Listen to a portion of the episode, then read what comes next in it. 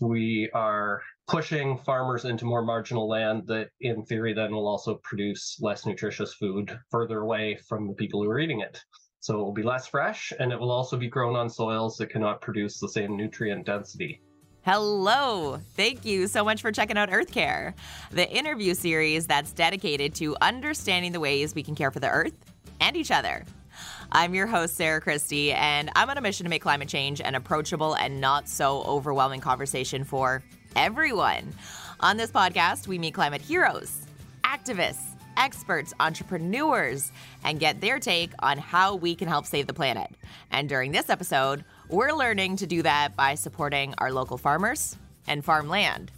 Max Hansgen is the president of the National Farmers Union of Ontario.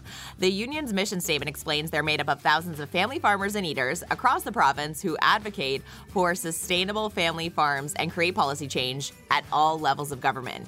Now, a few weeks ago, we did an Earth Care episode with David Crombie about Bill 23 and what that meant for the Ontario Greenbelt. Well, in the province, a lot of the farmland that we have here is in the Greenbelt, which Bill 23 has opened up for development.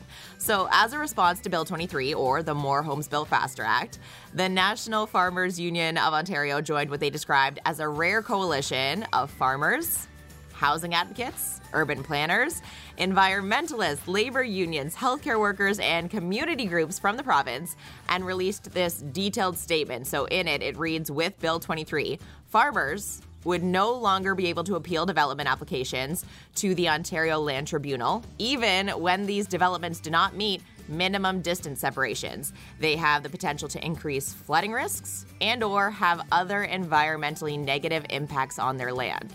Okay, that was a lot of points and if you didn't read the statement, to sum it up, it's not great.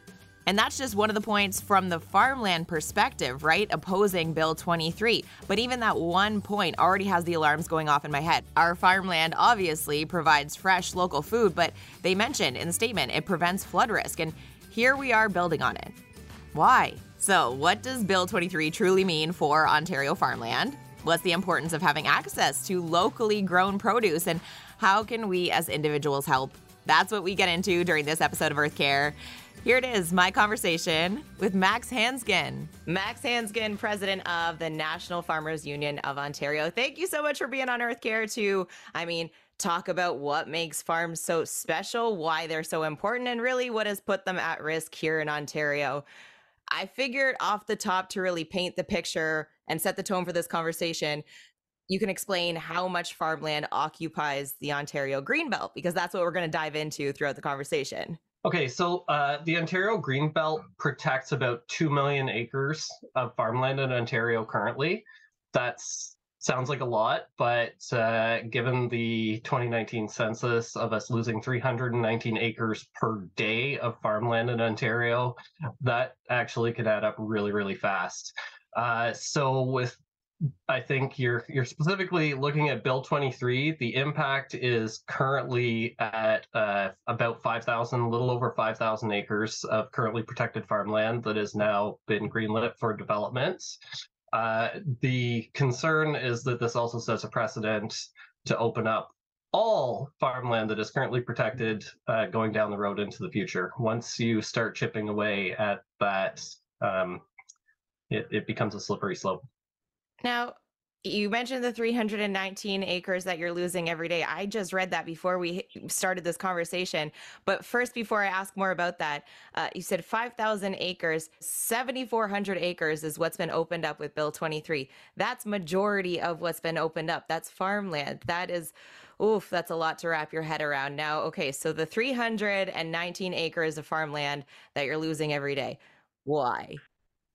Uh, well, largely to development. So um, there's pressure on there's pressure for development on many fronts. Uh, farmers, unfortunately, uh, are at or approaching retirement age, largely in Ontario, and with transitioning to younger generations being largely unaffordable due to the price of land, it becomes a way to secure retirement income to sell your farmland. Now, that's only one piece of the puzzle, um, but it, it is very profitable to sell your farmland to be developed to uh, put up houses or businesses or aggregate extraction.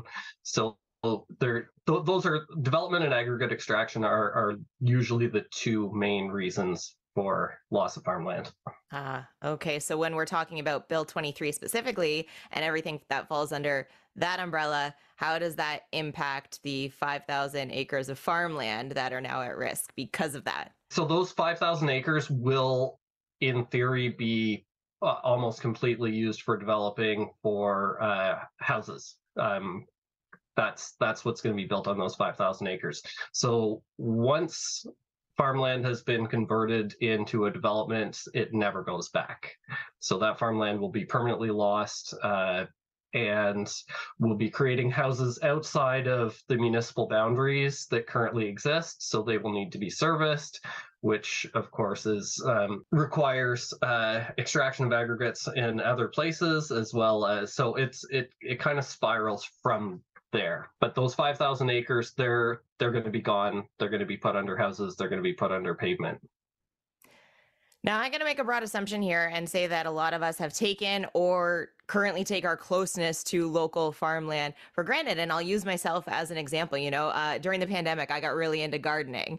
And it wasn't until I started growing my own food that I, I started to learn about, you know, the nutritional value of food um, when I eat it freshly picked versus a week later versus two weeks later. So I'm wondering if you could talk about, you know, what are some of the health benefits here in terms of our geography and our closeness to all this farmland?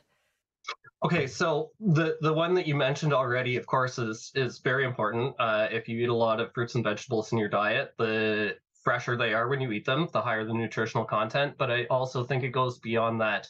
What, when we talk about those 5,000 acres, a lot of that is what's called class one or class two farmlands, which means that they are among the most fertile. Well, class one is the most fertile farmland category, class two being the second.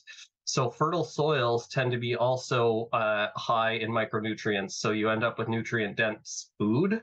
So what we're doing is we are pushing farmers into more marginal land that in theory then will also produce less nutritious food further away from the people who are eating it. So it will be less fresh and it will also be grown on soils that cannot produce the same nutrient density.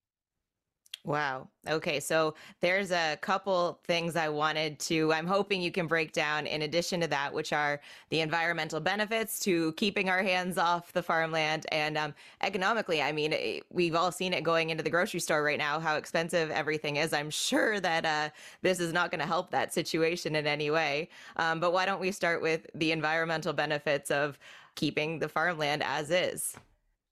Okay, well, there's the practical aspect of farmland and the other natural heritage uh, lands, which comprise the other 2,400 acres, but uh, act as carbon sinks. They clean our water and they mitigate climate by providing um, essentially a source of, of clean air, clean water, and temperature regulation.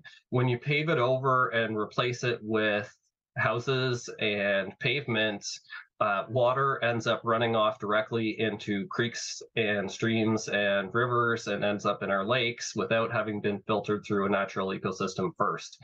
So that's a pretty uh, straightforward environmental benefit of keeping the land either as farmland or as natural heritage land.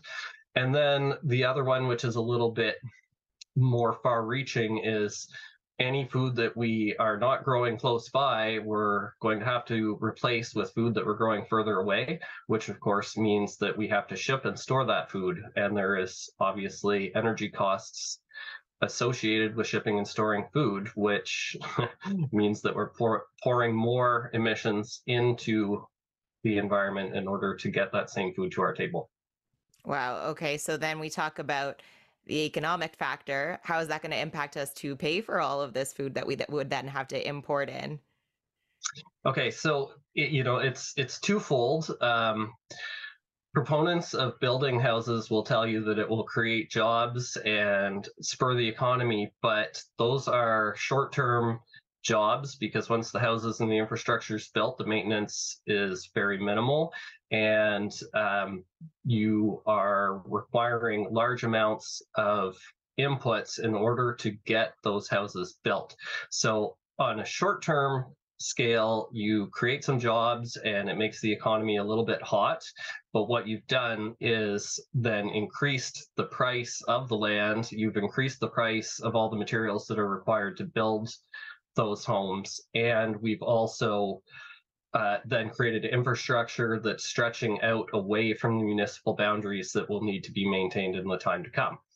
Whereas if you keep the land as farmland, uh, you've got jobs that are close to home and you've got an economic engine that continues to produce a, a saleable product indefinitely until that land, as I say, gets developed. So farmland is a source of revenue that continues on into the future. Development is a short term hit that eventually turns into a long term liability of maintenance. Right now, you mentioned it a bit earlier too when you were talking about um, having to import food and what that would do for the environment as well. And and uh, when we're talking about our climate crisis, why should we also be talking about local farmland? How are those two connected? I guess when we talk about like when we look at news stories of these natural disasters happening across the world, why is that something we also need to think about when we're talking about our local farmland? Well, I think I already touched on the environmental uh, benefits of buying local food compared to importing. Uh, to take it a step further, though, in terms of why we should think about this, uh, just from the selfish perspective of our own consuming needs, is local supply chains are very difficult to disrupt. And uh, lo- the longer the supply chain gets, the easier it is for one piece of the supply chain to break down.